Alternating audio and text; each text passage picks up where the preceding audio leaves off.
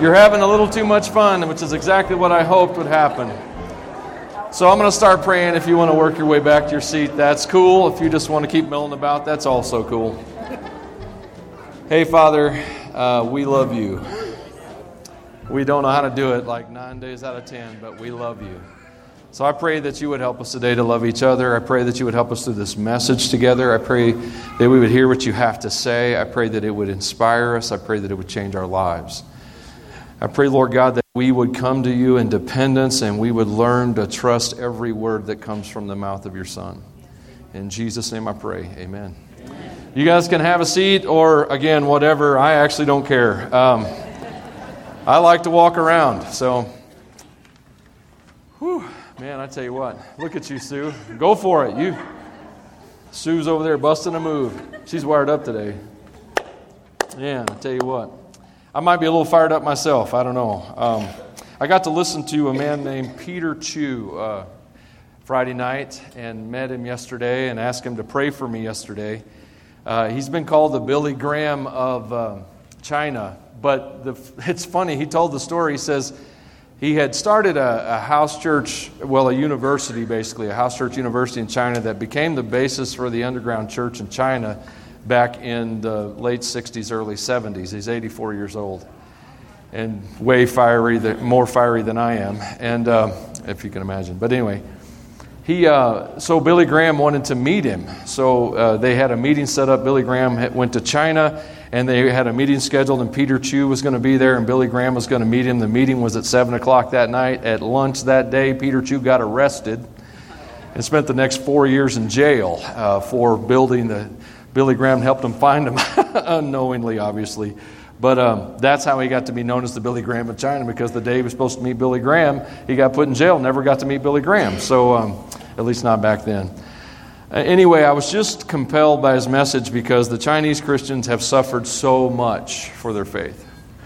And, uh, and it's happening all over the world. I mean, you, you have, you have uh, those in the 1040 window, they call it, which is uh, Basically, there is a window on the map of the world that the gospel has not reached. And you have Christians that are penetrating that today. One of the largest, fastest growing church movements in the world is in Iran right now. And it's being led by, it's, it's, being, it's being stirred up by women. They are, these moms and grandmothers are storing the gospel because there's not a lot of literacy in that area. And they're storing the gospel, and the gospel is just burning through Iran so much that it's causing political upheaval in that country. And uh, boy, wouldn't it be nice to have such a political upheaval in this country? Something like that. You're like, oh, we have political upheaval. We don't have the right kind yet. And if one more person tells me to take back my country on Tuesday, I'm going to tell them I've been trying that for 30 years. I really think Jesus is the only answer. And so, um, uh, but anyway, oops. I did vote, by the way. I wrote in a few names. I put Jesus down a couple times. Um, just kidding. Awesome. I didn't actually do that, but still. I want to. Every year, I want to, like, he's the only one who can do this. Everyone else is a train wreck. And so. Um, so I'm having a little fun. I, I, am going to try and have fun, but I, what we're talking about today could not be more serious. And so just because we try not to be solemn around here doesn't mean we aren't serious. And we actually meddle in things, I think, more, well, meddle's probably not the right word. I think we deal with things that a lot of churches are afraid to deal with. And, um, and so today, I'm not, this isn't something that any church is afraid to deal with, but there is the reality that there's, there's something at stake and there is evidence of things. There are evidences of things. And so that's what I want to, to lean into and talk about today. This is our last message in the series, Kingdom Protocols. And we're talking about the foundation of your faith, the very foundation of your faith. Um, so I, I, just want you to know that I, and I'm sure you know this, but let me just state it because sometimes you need to restate the obvious. I believe in Jesus Christ. I believe that Jesus Christ is God's answer. If you don't believe in Jesus Christ, I don't hate you, I'm not mad at you. If you came to that decision because you made a conscious choice, then I have all and utmost respect for you. If you made a conscious choice that Jesus is not your answer, I, I, respect that. I don't like it, but I respect that. If your choice that Jesus is not your answer was never a choice, If you're just kind of drifting through life and you've never really considered Jesus, that's, not a, that's a choice by avoidance, not a choice by conscious making a choice. And so I don't like that. That annoys me. Jesus forces a decision. You either accept what he says or you don't. And so I might stir up a little bit of trouble, but know this I believe in Jesus, and because of that, in many circles, I would be considered backward, angry, bigoted, society harming, just like Jesus was. Just like Jesus was. And so know that I accept him. So I wanted to give you a challenge, uh, I wanted to present you with the problem. Because sometimes if you go to church a lot, you forget the problems. So here, I'm going to help you see one.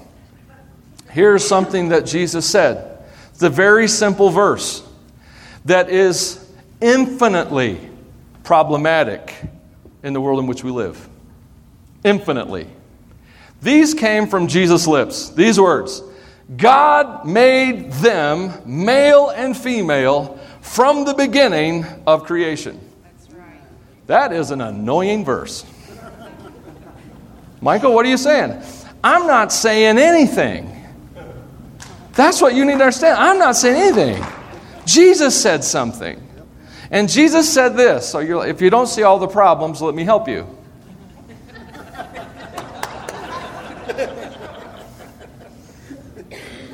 See, I'm kind of, I stir things up. I, I, I would apologize, but it's so much fun. I'm never going to quit.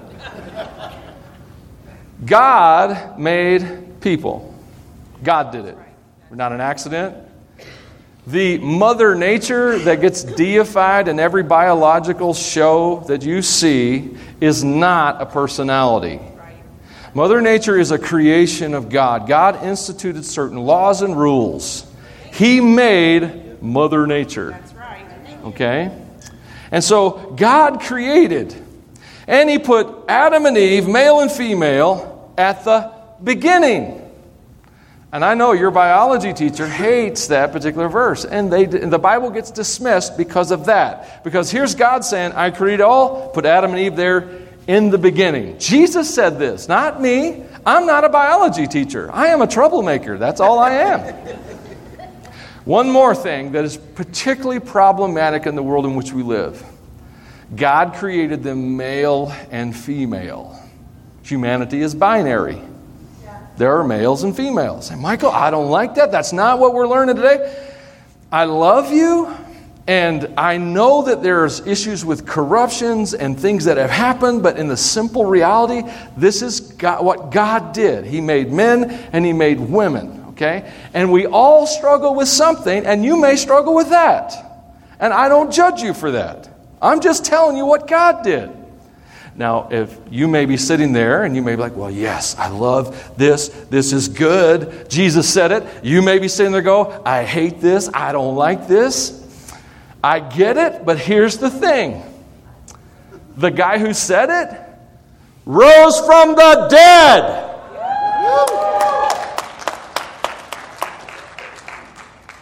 So I, I, I know there's a lot of science, a lot of biology, and I, I love science. Don't think I'm just walking around. I'm not a science denier. I just hate liars, and they call me liars. Call me a denier, but that's another subject for another time. It's not political at all. It's just me ticked off. And uh, but I do. I, I know this. Jesus is the creator and sustainer of the universe, according to Colossians chapter 1.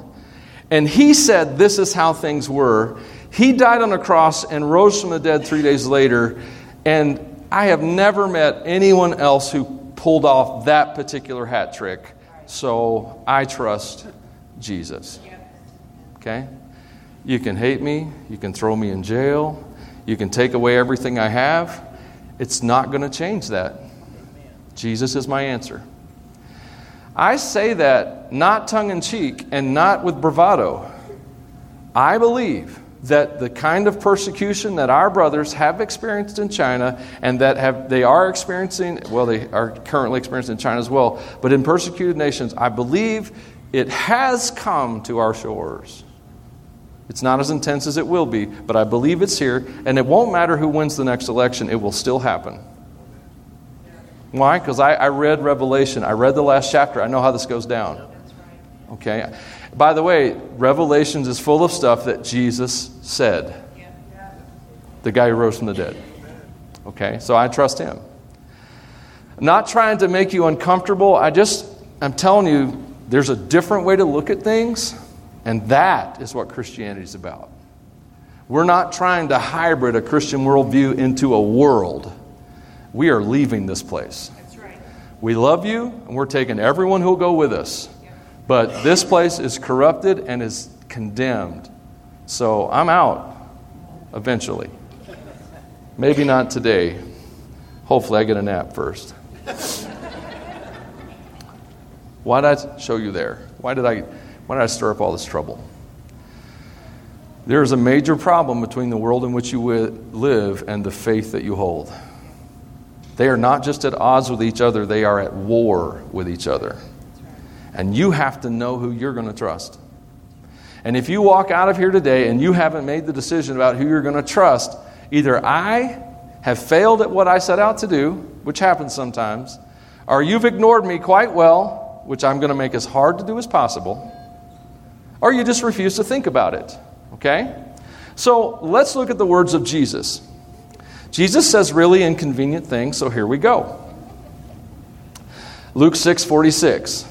Why do you keep calling me Lord, Lord, when you don't do what I say? I'll show you what it's like when someone comes to me, listens to my teaching, and then follows it. You want to know what a Christian is? That's a Christian. Someone who listens to Jesus' teaching and then follows that teaching and makes it part of their life. That's a Christian. Anything outside of that is not a Christian.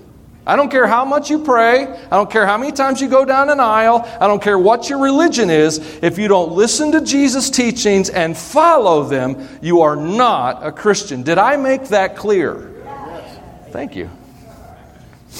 By the way, Jesus said it, not me. Michael, you're going to get Jesus in trouble today. He can handle it. Yes, he can. It's like a person building a house who digs deep and lays the foundation on solid rock. And when the floodwaters rise and break against that house, it stands firm because it's well built. But anyone who hears and doesn't obey is like a person who builds a house right on the ground without a foundation. All the construction guys in the room just cringed. When the floods sweep down against that house, it will collapse into a heap of ruins. Now you know why faith all across America has been collapsing over the last several decades. Why? Because the only way to build your house on a solid rock is to listen to the teachings of Jesus and follow them. And I know what you're probably thinking. Oh, no, man, the Bible says you're saved by grace through faith. Yes, you are. What is faith? If you don't trust the words of Jesus, that what he says is correct over your own words, you do not have faith. Faith does not save you. I mean, faith does save you, but faith is not how you please God. Faith is evidence. I mean, obedience. I'm sorry, I've got a word jumbled. I don't know what happened there. Let me back up. Obedience, following those teachings, does not save you. It is evidence that there is faith there that saves you. Okay? You can't say, I trust Jesus if you don't do anything he says. Let me say that again. You can't say, I trust Jesus if you don't do anything he says. Hang on to that. That's a fact. Okay, so Jesus tells us to do the things he says. Faith, Jesus banks and sets upon action sets upon the things that we do. And so, uh, I'm sorry I lost my way. I got jumbled there. I don't know if I'm tired or just dumb. I, we're working on it. We'll see what happens. So I asked myself as I read this, I'm like, okay, Jesus says, listen and follow, listen and follow. And then he started out, though, with this everyone, if a lot of people say to me, Lord, Lord. What does that mean? Lord, Lord. Kurios. It means, uh, I, this is the Michael Maynard translation of the word Lord boss. Boss man. Uh, a lot of you are thinking of bosses in your life. Some of you are married to them. No, I'm just kidding. Uh, so here's Jesus saying, Why do you call me the boss of your life? Why do you say I'm in charge? Because that, when you say that Jesus is your Lord, you're saying, Jesus is God and Lord over my life. He's the one who tells me what to do, He gives me directions. He's my master and commander. American Christianity hates the idea of Jesus as master and commander. We like Jesus as our buddy. Our idea of God, this is the first time in history that the, the church has had this concept of God that is just like, God just loves us all and wants us all to be happy. You're like, Michael, why are you doing that? I don't know. It's kind of fun. You should try it. It's kind of fun. Never before in the history of Christianity has there been this idea that God could love you and that have zero impact on your life. He just loves you. And here's the thing God does love you, He does just love you. But walking in relationship with God, that's a little bit different. You might love Johnny Depp. Uh, being married to Johnny Depp sounds like a nightmare. I don't know, but I just saw this court trial. I just saw snippets of it, and I'm going, this is stupid. If in order for that marriage to Johnny Depp to work out, somebody's got to give up their life. I'd recommend Johnny, uh, but you know, still, that's just me. It's the same way with God. If you're going to be in a relationship with God, Jesus said you have to lay down your life, you have to take up your cross, you have to follow me. God loves you, and that will never stop. You walking in relationship with God, that requires some changes. Okay? So Jesus said, if you don't, if you can say Lord, Lord, and he says in Matthew 7 23, he's going to reply to a group of those people. And to me, this is the most Matthew chapter 7, verses 20, is the most terrifying passage in the Bible to me. Because in that passage, you have this, this group of people who say, Lord, Lord, and then they list off all the cool stuff they did for Jesus. And I mean, they had big, cool stuff. They built ministries, there were healings, there were miracles, and they did it all in the name of Jesus. And then Jesus says to them in Matthew 7 23, He says, I, I, I never knew you. Can you imagine that? I mean, these people dedicated their life to God. But here's what happened. Here's what went wrong. He says, I never knew you. Get away from me, you who break God's laws. The first edition of the New Living Translation translated that verse as, You did things that were unauthorized. That verse shook me to my core. That's when I realized I can't just dream up stuff that would be cool to do and dedicate it to God. I have to do the stuff that God wants done. I have to listen to God. And so here Jesus is telling us you can't just say, Lord, Lord. It's, that's not enough. What is the evidence of our faith? What's the evidence of actually believing in God? Is that we actually do stuff in accordance with God's commands and the things that Jesus told us to do. We're obedient. We're not obedient to get saved, we're obedient because we are saved. We're not trying to get God's approval, we are approved. And so we live in response to that. Does that make sense? This is how this works. It's really important. And here's, here's why. This is kind of the heartbreaker. There are a lot of people in America because of 60, 75 years of a, a, an approach to the gospel that was really me focused and basically said, listen, man, if you'll just go up and go through this ritual, we didn't call it a ritual because we're Protestants and we think we got rid of all rituals, but we didn't. We just changed them to other rituals. And if you'll go through this ritual and you'll pray this repeat after me prayer, then bam, you got fire insurance and you're saved.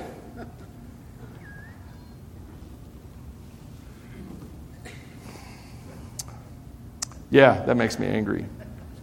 Why? Jesus never said that.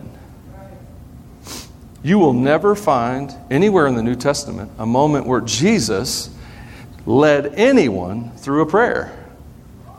You won't see it. Michael, don't we need to pray to get saved? We need to ask God to save us. Whosoever calls the name of the Lord shall be saved. That's good. But if we pray a prayer and then we walk out and our life is unchanged, what did that prayer mean? Seriously? You see what I mean? If it doesn't if you meet Jesus and it didn't change your life, I don't think that's possible. Jesus is a life changer. He's a world changer. His presence on the planet changed everything. And when He shows up in your life, He'll change you. You see, yes, a decision is a, is a great start. We don't know where else to start, so we start there, man. Commit your life to Christ. I can help you pray. That's a great place to start. But what we really need, what you need, is so much trust in Jesus that you look at the crazy things He said and you go, well, you know what? It doesn't make sense in the world in which I live, but this dude rose from the dead. And I trust him. So when he says, love my enemies, I don't know how I'm going to do it, but I'm going to love my enemies. Yep. When he says, give and give of my life, I don't know how I'm going to do it. But he said, do it, so I'm going to plunge off into the sea here and see what happens. That's Christianity. It's an amazing exploration of the truths of Jesus. And here's the cool thing about it when you step out of the world in which you live and into the kingdom that He instituted by obedience to Him, amazing things happen. An example, analogy. You ever do something that your parents said you should do and it worked out exactly as they said it would work out? Some of you are going, No, I never tried that. I hear you. Took me a long time myself. Here's Jesus saying, This is how things really are. This is how the universe really works. This is what my Father's really up to. And so, if you just do this, things are going to change in your world. You're going to find new principles. You're going to find out that the world you're living in is lying to you, and the world you're going to is your actual life and sustenance and breath. So, the foundation of all this faith is actually taking some steps and believing and doing. Have you, I don't know if you've read the Bible much. One really cool chapter is Hebrews chapter 11. If you're looking for a cool chapter to read in the Bible, Hebrews 11 is known as the faith chapter. And in that chapter, it describes what faith looks like. And the most interesting thing about Hebrews 11 is that faith looks like someone doing something. Over and over again, it looks like someone doing something. Enoch walked with God, and all of a sudden, he went home with God till dark, and it never gets dark where God is, so he never came back. Noah, God showed up in Noah's life and said, Hey, uh, build a boat. Noah said, What's a boat? He said, Build it out of gopher wood. Gopher wood. What's that? It's going to rain. Wow, we are not communicating. What is rain? This is Noah's, the start on Noah's story. And, and here it is a guy who had no context for what God was talking about and still did what God said. God shows up for Abraham, says, I want you to leave where you are and I want you to go somewhere and you'll find out when you get there. That sounds like how I give my wife directions. I'll just call you when you're there, honey. Now, thanks to Find My Phone, I can actually do that. You know, oh, she's close to Walmart, going to get a pizza. Anyway, so. Jacob, Joseph, so many others. You have all these stories about people who did something God told them when what God told them to do did not make sense in the context of their lives. And yet they did it. Do you get this? Is it starting to come clear as to what faith actually is and why um, obedience is so important. We, we have faith, and faith is action. And this faith is a foundation for us, and that foundation is very firm in our lives. By faith, these people overthrew kingdoms, ruled with justice, received what God had promised them. They shut the mouths of lions, but others were tortured, refusing to turn from God in order to be set free. They placed their hope in a better life after the resurrection. They put their hope they put their hope in a better life after the resurrection. none of these people would have bought a book entitled Your Best Life Now or Forever. I'm not insulting anyone, I'm just telling you they wouldn't have done it. Why? They had no faith in this life. Digest that. They knew that not a one of them would have said, you know, well, you know, you only live once. They wouldn't have. Because they realized that their life on earth was not their life, it was their birth. They were being born into a new kingdom, a new world established by God, a world where all the tears are wiped away and all the sorrows are gone. That's what they were looking for and looking at. That's how faith moves, that's how faith works. And as I think of all these crazy people who built boats and took journeys and went to war and walked through plagues and suffered, I think of all these people. And I ask myself, actually, I look at myself and I'm like, God, I want that kind of faith. Pastor Asif is a missionary, uh, well, he's a, a national that we support in Pakistan. And he sends me photos and stories all the time about the things they're doing. And I don't even know what to say. I don't know how to tell Pastor Asif, man, I love you. I love what you're doing. You are my hero. But we live such different lives. Because, you know, after today, I'll, I'll, share this message and I, I'll, I'll, I will pull apart the layers of all of our hearts to get to this truth of whether or not Jesus is our Lord and whether or not we're doing what He says. But then I'm going to go home. I'm going to have a nice lunch. Obviously, I don't miss too many of those. I'm going to take a nap. I'm going to get up and I'm, I'm probably going to rest and get my, my brain set up for tomorrow, and I'll sit in a warm house. I'll probably have a fire this evening because I just love having a fire. I mean, if it's in the wood stove, not other places. and I'm just going to be pretty peaceful. He's going to go out today and he's going to hand out Bibles in places where it's illegal to do so. He's going to go share stories today with people to try and bring them to faith in Christ, and it's illegal to do so. And every one of those people that believes in Jesus Christ will now be an outsider of their cultural system in Pakistan because the core laws and constitution of that nation are entirely Islamic in nature. It's the first nation on the planet that started from an Islamic basis. He's going to risk his life walking into towns where the gospel's unwelcome, and then when he comes home, he's going to come back to an apartment complex that may or may not have electricity, depending on the day, and live in a very small quarters with his wife and children. And I look at his life and I'm like, You're my hero, and I don't even know if I'm saved. I'm just kidding. I tell you that because it takes a different outlook. You, you, we have to trust Jesus, and it, it can't matter. It can't matter. It can't matter anymore what's happening around you. The circumstances you're experiencing should have zero impact upon your faith. I'm not saying they don't make your life more or less comfortable or uncomfortable. I'm saying they cannot shake your faith. If they shake your faith, if your circumstances shake your faith, then there's something wrong with the foundation. And the only acceptable foundation is very simple listen to what Jesus said, do what Jesus said. That's it. It's not how you get saved, it's evidence that you are saved. Does that make sense? And so this foundation is firm. You can trust the things that Jesus said to you. And by the way, what's the alternative?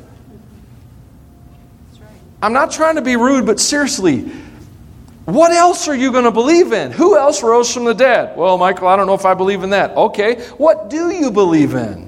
Where did you get it? Did you get it from a professor, a teacher, someone who was determined to strip your faith from you? Did you get it from a friend who had gone through bad experiences and they wanted you to share their misery and so they helped take away your faith? How did you get to a place where you no longer believed in the one who rose from the dead? Because I would argue, and this, I'm, this kind of an assumption, uh, again, not trying to be rude, but I would argue that my faith in Jesus gives me life and fills me with joy. Your faith in yourself or nothing or something weirder, I would argue that it doesn't really help you that much. Say, Michael, it makes me happy. We'll see.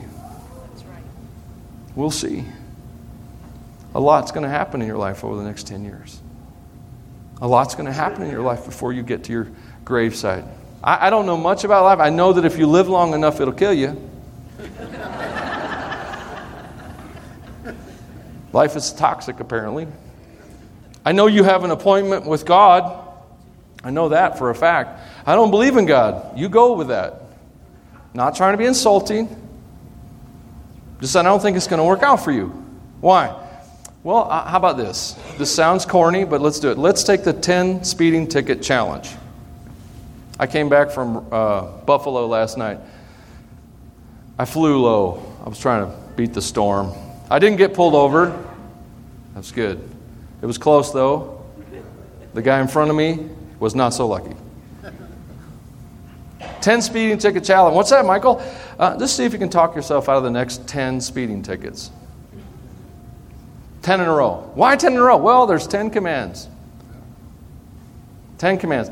And, and, and, I'll be honest with you, the 10 commands are easier than the two they represent. But the 10 commands, the 10 commands is what, if, if that was the standard, if that was the standard, I don't think you could get past God's bench and into God's glory by talking your way out of the Ten Commandments. I, I think you'd find yourself guilty real fast. And if I had time, I'd go through them and show you, but I'm not going to do that today. I'm just going to tell you that the, real, the commands that God has for us is to love God. That's the actual first command. Love God with all your heart, soul, mind, body, and spirit. If you won't listen to the teachings of Jesus, then you cannot love God. Okay? So, boom, done. You missed on the first ticket. I'm just saying, and not trying to be rude, if I'm coming across that way, it's not my intention, that I don't think there's a better alternative than Jesus. That's right. And I think we need to get this buttoned up because there's a flood coming. The Bible says, Matthew 24, Jesus said this. I know I keep saying that, but I just want you to understand this is what Jesus said. I don't know what you believe about how end times are going to go. And it's not that I don't care, it's just that when Jesus says something, you need to listen to what Jesus says. He takes precedent over anything that's written in any other book. And here's what Jesus said Jesus said, You will be arrested, persecuted, and killed. You will be hated all over the world because you are my followers. And you and many will turn away from me and betray and hate each other. And many false prophets will appear and will deceive many people. Sin will be rampant everywhere, and the love of many will grow cold. But the one who endures to the end will be saved. And the good news about the kingdom will be preached throughout the whole world so that all nations will hear it, and then the end will come. In fact, unless that time of calamity were shortened, not a single person would survive. But it will be shortened for the sake of God's chosen ones. That's what Jesus said. It's not me. I could tell you my views on times, but I'll be honest with you. I'm a pan millennialist, which means I believe it will all pan out.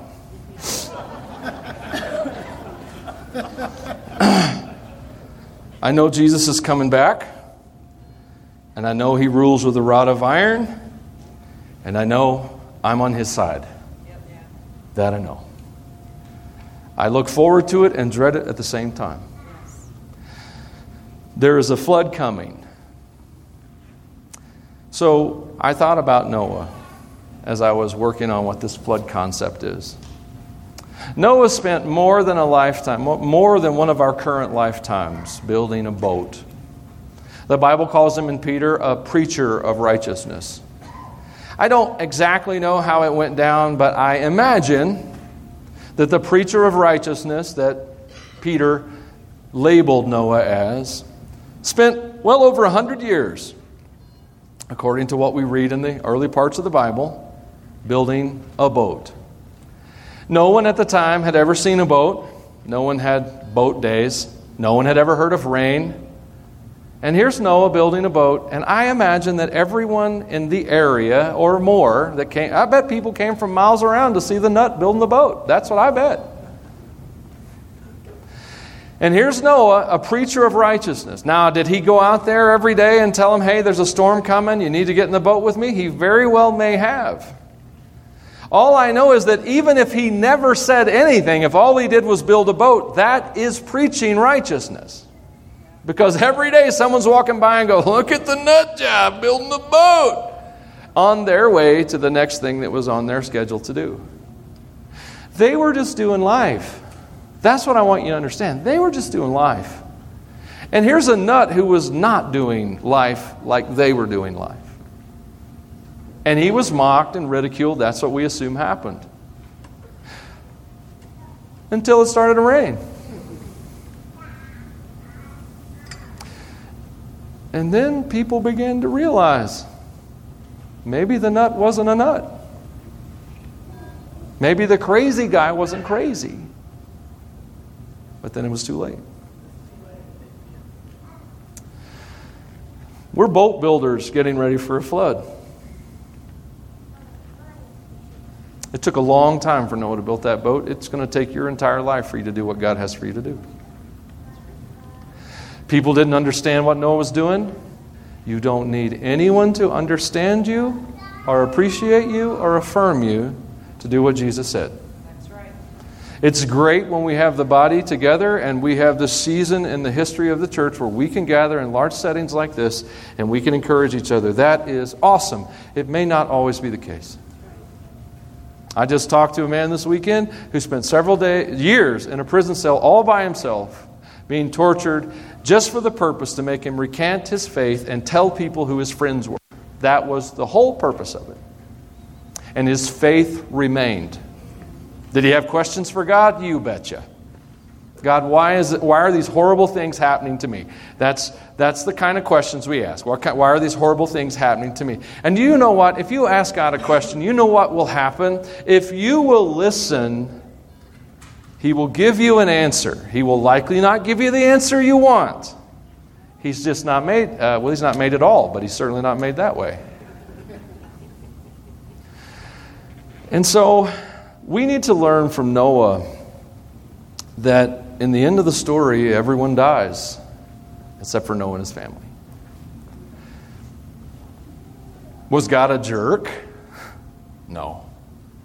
God gave those people over a hundred years. God put Noah down there as a preacher of righteousness who every day went out and built a boat. Likely his sons grew up, grew up boat building. He went out every, every day and he was faithful to God, and that was a testimony to all the people that God was doing something, that God had an answer, that God was actually trying to save someone. And for the vast majority of the world, it made zero difference. God could have waited a thousand years, the outcome would have been the same. So here we are building our boat. You know, the cool thing is now, because of the Holy Spirit and His power in our lives, people, people come on board. We're not like Noah for 100 years. His church grew to a size of eight. Woo! And he gave birth to half of those. That's why our family's so big. We were just trying to grow the church.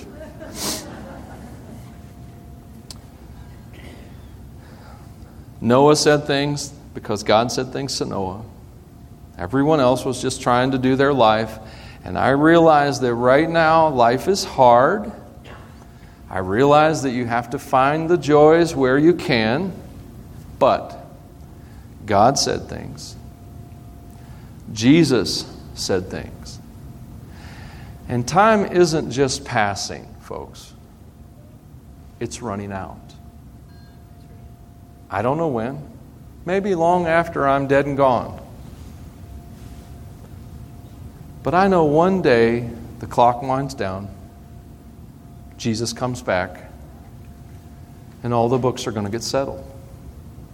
One day it'll be too late. I hate that. I do. Maybe, maybe it's a hundred years from today. But every one of us in a hundred years, at least most of us, will be gone. We will have gone to our appointment. So, whether or not Jesus comes back today or in a hundred years actually isn't that relevant because sooner or later you're going to meet God. And when you meet God, you need an answer. you need an answer.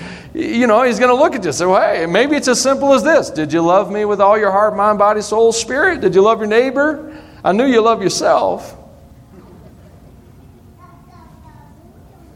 And you know, like, you can try and argue with God. I don't think it's going to go well. Read Isaiah 6. See how, see how that's going to go down.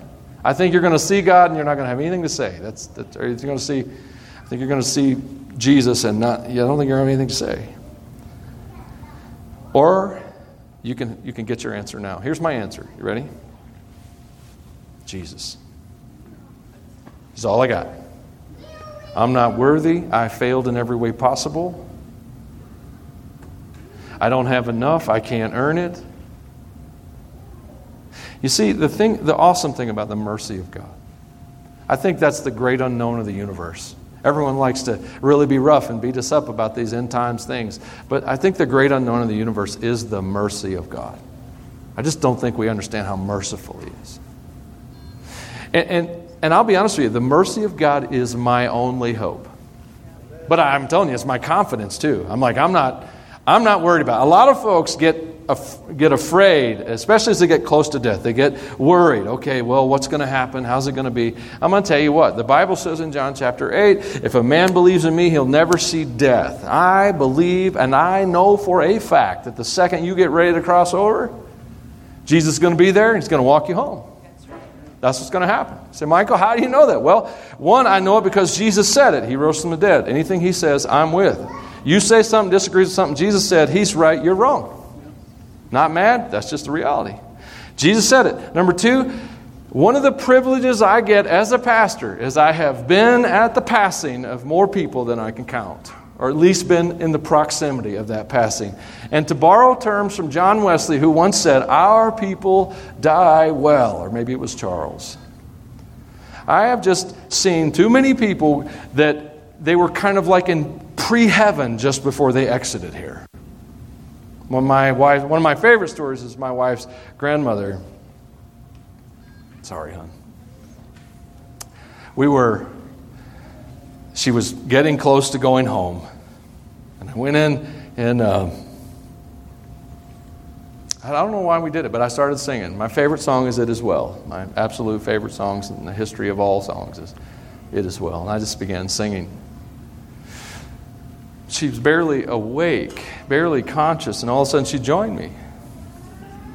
She's in that hospital bed, not really knowing what's going on, and I'm singing, and she's going right along with me the best that she can.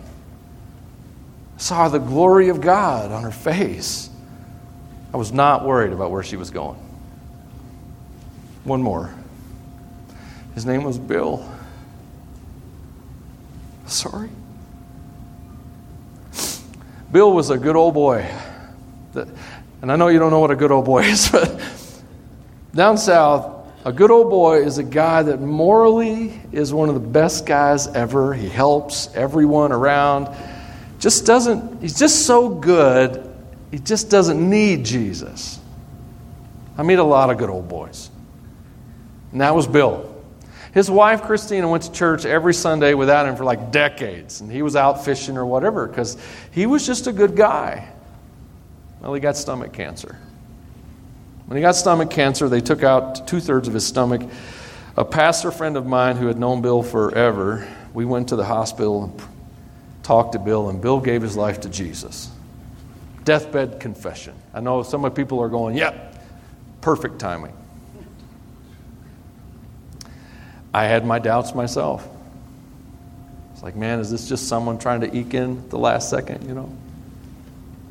Three days later, Pastor Troy, who was my friend, who was with me, he went to the hospital to visit Bill.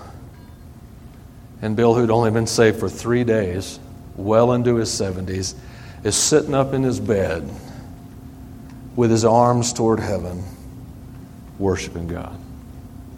I was no longer worried about Bill. I knew where he was going. Why? Heaven just has a way of invading. If you are ever worried about death, trust Jesus. Just trust Jesus. He's going to get you through this. Do I know exactly what's on the other side? Not really. I have a dog. She's awesome. She really likes me for reasons no one can understand. if I'm in a room that she's never been in, and she's outside and there's a closed door, and she hears my voice, she will scratch and do everything she can to get into the room I'm in, even though she has no idea what's in that room. As you get close to the door, you're going to hear his voice. And you're going to go, I know that voice. And you're going to be like, I don't care what's on the other side of the door. It's not what's on the other side of the door, it's, on, it's who is on the other side of the door. I, I share all this with you. I just want you to know and trust Jesus. That's it. And I want you to know that trusting Jesus is not mental assent. Trusting Jesus is not a religious ritual. Trusting Jesus is trusting Jesus.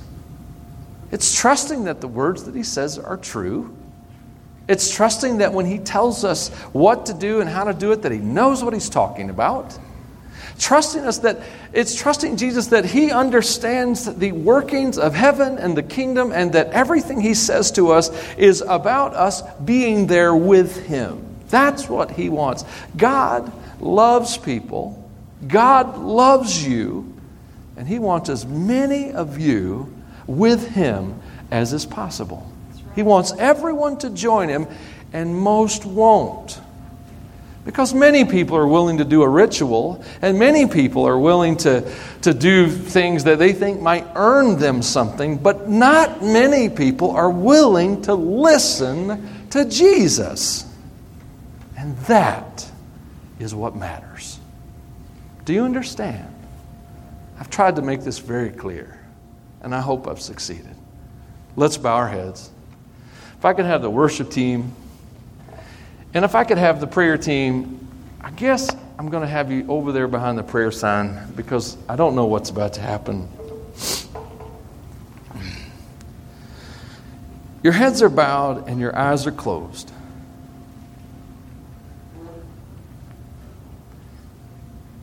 God's Spirit is now as I has been, walk in the room. The love of God is everywhere. That's why we began the service loving each other.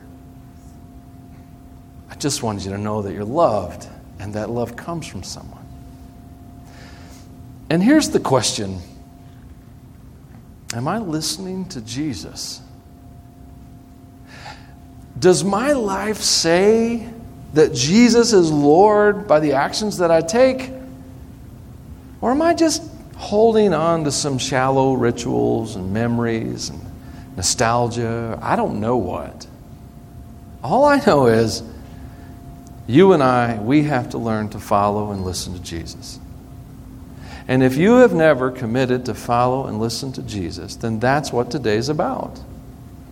Or even if you have and you're off course, that's what today's about. I know I've got some things I've got to deal with with Jesus too.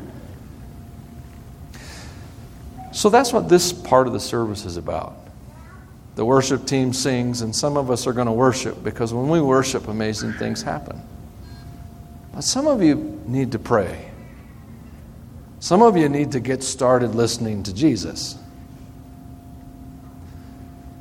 Some of you have other things that you need God to do something about in your life. This is that part of the service.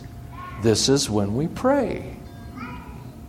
Prayer is the most powerful, important thing we actually do.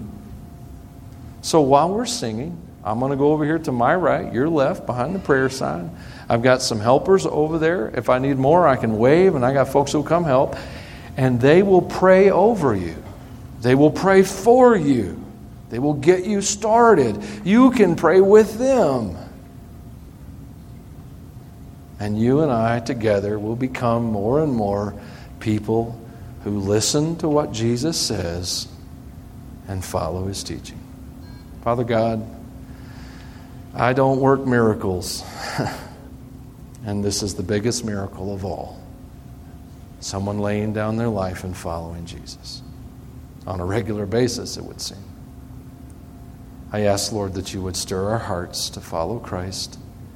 I pray that you would destroy our faith in wrong things and give us a real faith in Jesus. You're good and you're merciful, so we trust you. In Jesus' name. Worship team, you can stand.